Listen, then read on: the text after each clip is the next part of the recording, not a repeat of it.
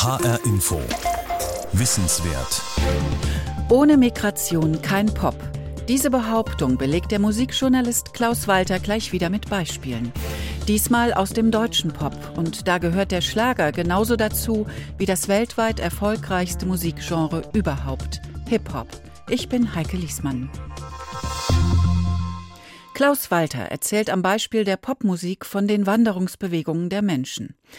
Ohne die Sounds der Eingewanderten wäre die westliche und auch unsere deutsche Popmusik nämlich nicht denkbar. Heute geben Rapperinnen wie Ebo und Haftbefehl mit einer selbstbewussten Sprache den Gefühlen der Migranten in Deutschland Ausdruck. Begonnen hat das aber mit Schlagern der sogenannten Gastarbeiter, die seit den 1950er Jahren kamen.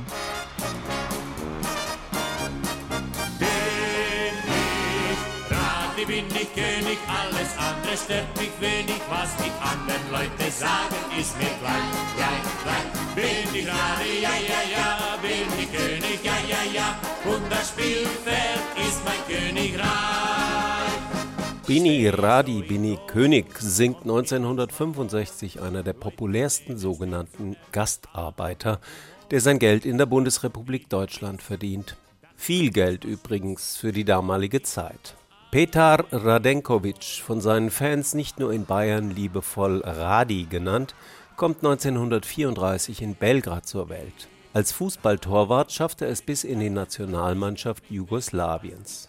Nach Konflikten mit Funktionären verlässt Radenkovic 1960 seine Heimat und geht nach Deutschland. Zunächst steht er bei Wormatia Worms im Tor, 1962 wechselt er zu 1860 München. Am 24. August 1963 ist Radenkovic einer von 176 Spielern, die zum Start der neu eingeführten Bundesliga zum Einsatz kommen. Nur vier von diesen 176 haben keinen deutschen Pass. 1965 wird Radi mit 1860 München deutscher Fußballmeister. Mit seinem unorthodoxen Torwartspiel wird er zum Publikumsliebling.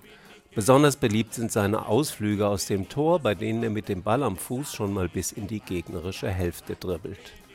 1965 wird der jugoslawische Gastarbeiter nicht nur deutscher Meister, er landet auch in der deutschen Hitparade. Steh ich so im Tor, kommt mir manchmal vor, Leute nehmen Spiel zu ernst, haben nicht Humor.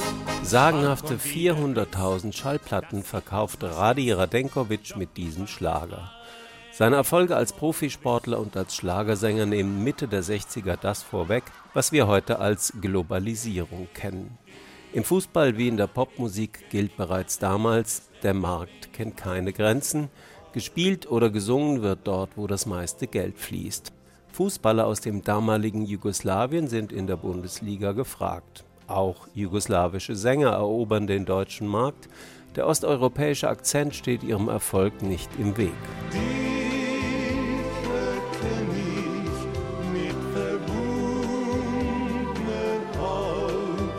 Dich erkenne ich mit verbundenen Augen. 1968 ein Hit für Bata Ilic. Wie Peter Radenkovic kommt Bata Ilic in den 30er Jahren in Belgrad zur Welt. Sein Aufstieg in die deutsche Hitparade ist symptomatisch für die verschlungenen Wege der popkulturellen Migrationsbewegung in den 60er Jahren. Nach einem Auftritt in der amerikanischen Botschaft in Belgrad bekam Bata Ilic im Jahr 1963 mit seiner Band Grandpa's Whites einen mehrmonatigen Gastspielvertrag für den amerikanischen Club Twister in Bad Kissingen. Weitere Clubs in Bad Hersfeld, Poppenburg, Fulda und West-Berlin folgten. Ob nun Ilic oder Radenkovic, die singenden und Fußballspielenden Gastarbeiter bekommen die Aufmerksamkeit, die man anderen Gastarbeitern nicht schenkt. Der Satz von Max Frisch, der zum geflügelten Wort werden sollte, macht die soziale Kluft deutlich. Wir riefen Arbeitskräfte und es kamen Menschen. Da kamen Menschen, die nicht nur arbeiten wollten, sondern auch leben. Menschen, die womöglich ihre Familien mitbringen wollten. Auf solche Menschen war die bundesdeutsche Gesellschaft nicht vorbereitet. 55 Jahre nach dem Diktum von Max Frisch wird in Offenbach am Main darüber diskutiert, ob eine der größten Straßen der Stadt nach einem kurdischen Einwandererkind benannt wird. Haftbefehl für Bismarck. Das ist der Titel einer Reportage in der Frankfurter Allgemeinen Zeitung im Juli 2020. Haftbefehl für Bismarck. Nein, es geht nicht darum, den ehemaligen deutschen Reichskanzler posthum zu verhaften, etwa wegen Kolonialverbrechen. Wobei es ohne die aktuelle Debatte um die deutsche Kolonialvergangenheit wahrscheinlich nicht zu dieser Schlagzeile gekommen wäre. Haftbefehl für Bismarck. Auch die Hamburger Wochenzeitung Die Zeit greift den Streitfall Offenbach auf. Unter der Überschrift Bismarck oder Haftbefehl lesen wir am 30. Juli 2020 Offenbach ist Deutschlands Stadt mit dem höchsten Anteil an Bewohnern mit relativ unmittelbarer Migrationsgeschichte, etwa 60 Prozent. Eine zentrale Verkehrsader in Offenbach ist die Bismarckstraße. Etwa 350 von diesen Bismarckstraßen gibt es in Deutschland. Felix Sauer will das ändern. Der Offenbacher Student hat eine Petition gestartet. Die Bismarckstraße soll künftig den Namen von Aykut Anhan tragen. 1985 in Offenbach geboren, besser bekannt als Haftbefehl. Felix Sauer begründet seinen Antrag mit der Rolle Bismarcks in der deutschen Kolonialpolitik. Es geht um postkoloniale Geschichtsreflexion, um deutsche Verbrechen. Da wäre der Name des Rappers Haftbefehl doch eine mögliche Alternative. Sohn der Stadt Offenbach und ein Kind Kurdistans. Schreibt die Zeit mit einem Hauch von Karl May. Eher bei den Fakten bleibt Wikipedia. Anhan wurde als Sohn türkeistämmiger Eltern im hessischen Offenbach geboren. Sein sasaisch-kurdischer Vater stammt aus dem osttürkischen Dersim, seine türkische Mutter aus Giresun am Schwarzen Meer. Sein Vater beging Suizid, als er 14 Jahre alt war. Daraufhin brach er seine Schullaufbahn ohne Abschluss ab, wurde kriminell und mit 15 Jahren das erste Mal zu Jugendarrest verurteilt. Und so einer soll jetzt Bismarck ersetzen? Wer unten bleibt und wer aufsteigt, das hängt allzu oft von der Herkunft ab. Chancengleichheit gibt es natürlich nicht. Nur wer Geld hat, kann sich die beste Bildung leisten. Ist das fair? Nein. Aber was ist wirklich im Endeffekt, was ist fair? So beginnt Depressionen im Ghetto, einer der Signatursongs von Haftbefehl. Signatursong? Heißt das Haftbefehl rappt über Haftbefehl? Oder ist Haftbefehl eine Kunstfigur, die sich Aykut Anhan ausgedacht hat? Im Hip-Hop sind die Grenzen zwischen Realität und Fiktion fließend. Das lyrische Ich des Songs wird gerne verwechselt mit dem Rapper. Speziell im Gangster-Rap fällt es schwer zu unterscheiden, was ist Kunst und was das richtige Leben. Wo hört der Rapper auf, wo fängt der Gangster an? Wenn Haftbefehl in erster Person Singular vom Koks im Kofferraum erzählt und von der Rauschgiftfahndung, die er am Arsch hat, dann nehmen viele seiner Fans ihn beim Wort. Auf der Flucht vor dem Bullen. Ich hab die Rauschgiftfahndung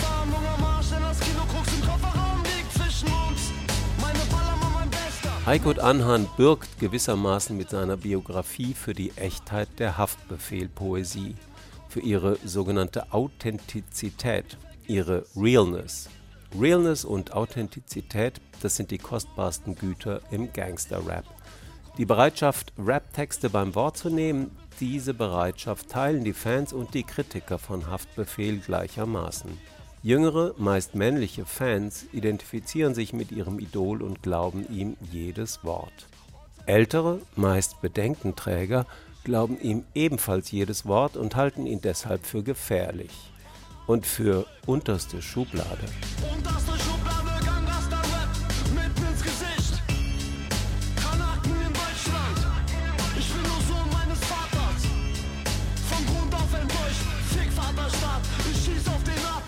Depressionen im Ghetto beschreibt Haftbefehl. Er ist von Grund auf enttäuscht. Fick Vater Staat, ich schieß auf den Adler. Er ist nur Sohn seines Vaters und dann kommt das K-Wort. Kanaken in Deutschland.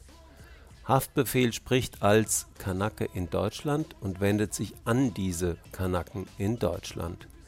Wie jede Schriftstellerin, wie jeder Schlagersänger, so schlüpft auch Haftbefehl in die Erzählerrolle. Und er spricht in Zungen. Dank Haftbefehl lernen wir neue Wörter wie Chabo und Babo und so passiert mit der Sprache, was mit der Gesellschaft passiert.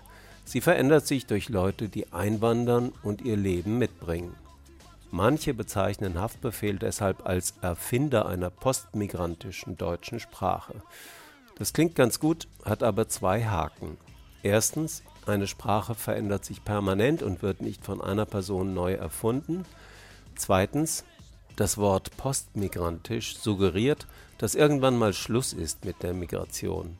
Ist es aber nicht. Denn Migration ist ein Prinzip des Lebens, Migration findet immer zu und überall statt. Aykut Anhan ist zwar in Offenbach zur Welt gekommen, für viele Deutsche ist und bleibt er aber ein Fremder, höflich ausgedrückt, ein Ausländer, weniger höflich ausgedrückt, oder noch ein bisschen weniger höflich ausgedrückt, ein Kanake. Wenn Haftbefehl selbst von sich als Kanake in Deutschland spricht, dann dreht er den Spieß um. Er eignet sich die rassistische Beleidigung an und wendet sie gegen diejenigen, die ihn beleidigen. Haftbefehl verwendet das K-Wort als Selbstermächtigung, so wie viele afroamerikanische Rapper sich das N-Wort aneignen. Berühmtes Beispiel Niggers with Attitude, Mitbegründer der Kunstform Gangster Rap. In Deutschland gilt Gangsterrap noch immer als migrantische Angelegenheit, obwohl längst auch Eingeborene und Biodeutsche damit ihr Geld verdienen.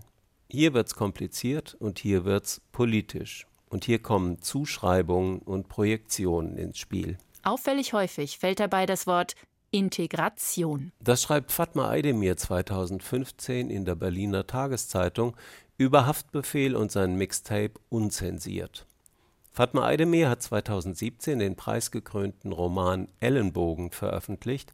Sie ist in Karlsruhe geboren, hat in Frankfurt Germanistik und Amerikanistik studiert. Ihre Großeltern sind als sogenannte Gastarbeiter nach Deutschland gekommen. Noch ein Auszug aus Fatma Aydemirs Rezension des Haftbefehl-Albums Unzensiert. Auffällig häufig fällt dabei das Wort Integration dass es in der Lebenswelt, die unzensiert thematisiert, durchweg negativ konnotiert ist, wundert kaum. Anhan stammt aus einer Generation und einem sozialen Umfeld, die vor kaum einem Jahrzehnt immer wieder als Fallbeispiel misslungener Integration auf Magazintiteln und in TV-Shows herhalten durften. Klar, inzwischen heißt das Problem nicht mehr Integrationsverweigerung, sondern Radikalisierung. Und der Name Haftbefehl ist bis in die Mitte der Gesellschaft durchgedrungen. Doch was ändert das an dem Unbehagen, mit dem dieser Kampfbegriff seit jeher für Hafti und Co. behaftet ist? Sehr wenig, so scheint es. Das ist kein Deutsch, was ich mache, ist kanakisch.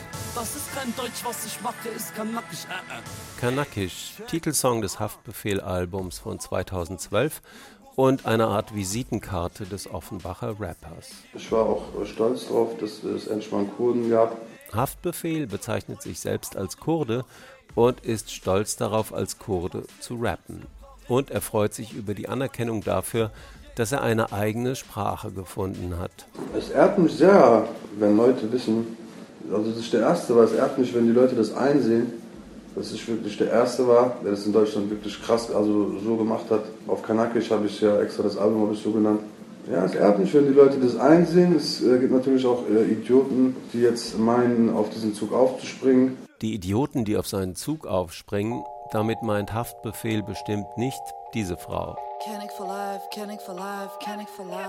Kanak for Life, Titelsong des Albums von Ebo aus dem Jahr 2019.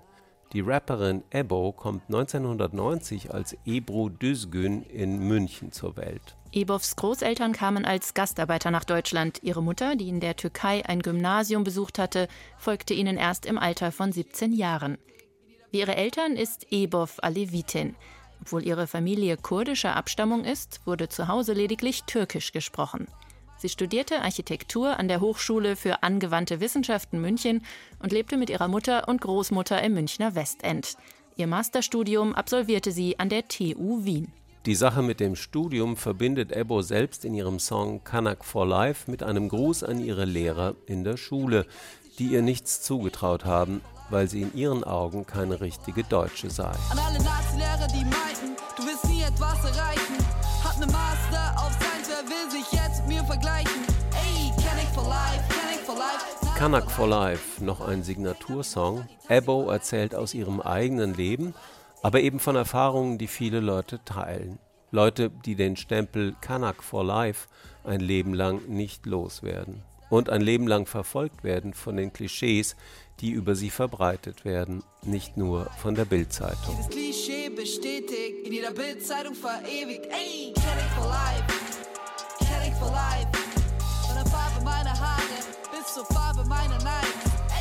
In Kanak for Life lässt Ebo auch diejenigen zu Wort kommen, die ihresgleichen loswerden wollen.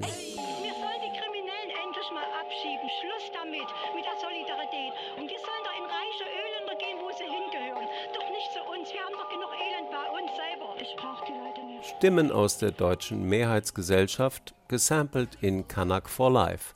So sprechen deutsche Bürger, die sich für das Volk halten. Wenn wütende deutsche Bürger auf die Straße gehen und Wir sind das Volk brüllen, dann darf man sich einen Halbsatz dazu denken. Wir sind das Volk und ihr nicht. Migrantenkind, in mir steckt Zorn meiner Oma, meiner Mama, meiner Taten drin. Canic for life. Ebo ist in München geboren, bleibt aber das ewige Migrantenkind, Kanak for life. Wie der Offenbacher Rapper Haftbefehl verwendet Ebo das K-Wort offensiv. Es geht ganz stark darum, dass man sich des Begriffes ermächtigt, um dem Begriff diese Power zu entziehen und, und den Leuten, die diesen Begriff benutzen, so die Macht damit auch wegzunehmen und um den Begriff auch umzudeuten. Ne? Ich mache was Positives aus etwas Negativem.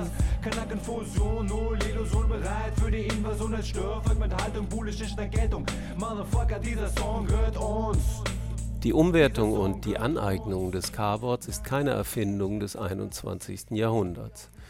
Die Gruppe Kanak Attack entsteht 1998. Auch, aber nicht nur, als Antwort auf die Serie von rassistischen Anschlägen und Pogromen im wiedervereinigten Deutschland, von Rostock bis Mölln, von Hoyerswerda bis Mannheim.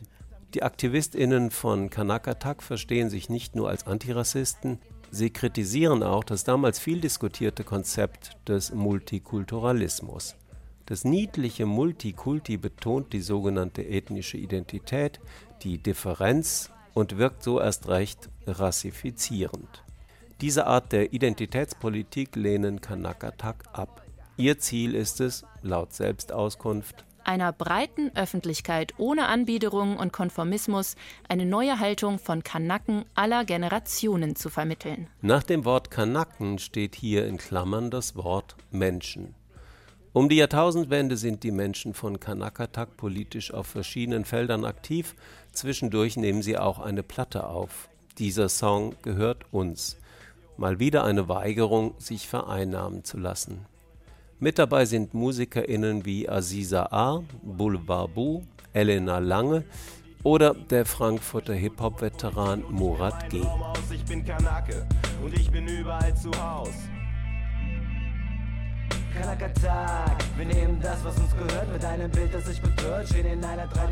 Haus. Ein Mitgründer der Gruppe Kanak Attack ist Imran Ayata, in Stuttgart geborener Sohn türkischer Eltern.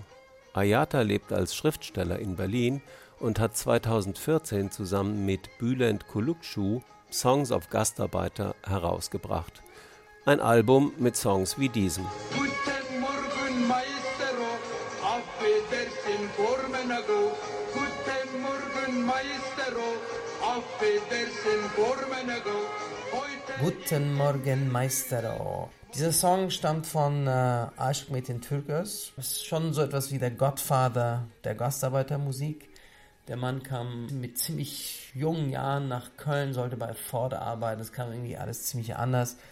Der hat, glaube ich, an die 15 bis 20 äh, Alben gemacht die meist auf Kassetten erschienen sind, hat schon einen eigenen Style kreiert. Der einen Seite klingt er türkisch, es kommt durch die Sprache und durch diesen Meyhane-Sound. Gleichzeitig hat dieser Song irgendwie was Anarcho-Pop-artiges. Und dann schon irgendwie sehr, sehr besonders, dass schon zu dieser Zeit eben das Spiel, der Mix mit den Sprachen so grandios gelingt. Sagt Imran Ayata, Mitherausgeber von Songs of Gastarbeiter. Es ist ja bekannt, dass die Mehrheitsgesellschaft immer zu einer bestimmten Phase Begriffe und Zuschreibungen konstruiert für ihre Minderheiten, wenn man so will, also von Fremdarbeiter, dann Gastarbeiter, ausländischer Arbeitnehmer, Ausländer, Immigrant, Migrant, Menschen mit Migrationshintergrund, Neudeutsche und so weiter und so fort. All diese Begriffe spiegeln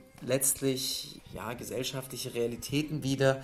Und die Musik, die wir hier zusammengetragen haben, stammt ganz einfach aus einer Zeit, in der die Kanaken, wieder so ein Begriff, damals schlicht Gastarbeiter genannt wurden. Das ist ein wichtiger Grund, warum wir das Songs of Gastarbeiter nennen. Der andere Grund ist, dass wir doch Erfahrung haben, äh, Begriffe wieder zu beleben und ihnen eine neue Bedeutung, einen Dreh einzuhauchen, wie wir es beispielsweise mit Kanakatak gemacht haben. Und es ist auch dann am Ende so ein sehr naiver Gedanke, das so zu nennen, weil wir glauben, damit auch vermitteln zu können, dass eben diese sogenannten Gastarbeiter irgendwie auch Funk und Soul und Rhythm hatten und äh, nicht nur Arbeitsmaschine und Malocha waren, äh, sondern auch irgendwie ziemlich coole Musik gemacht haben. Coole Musik macht auch Julian Warner alias Fela Kuti.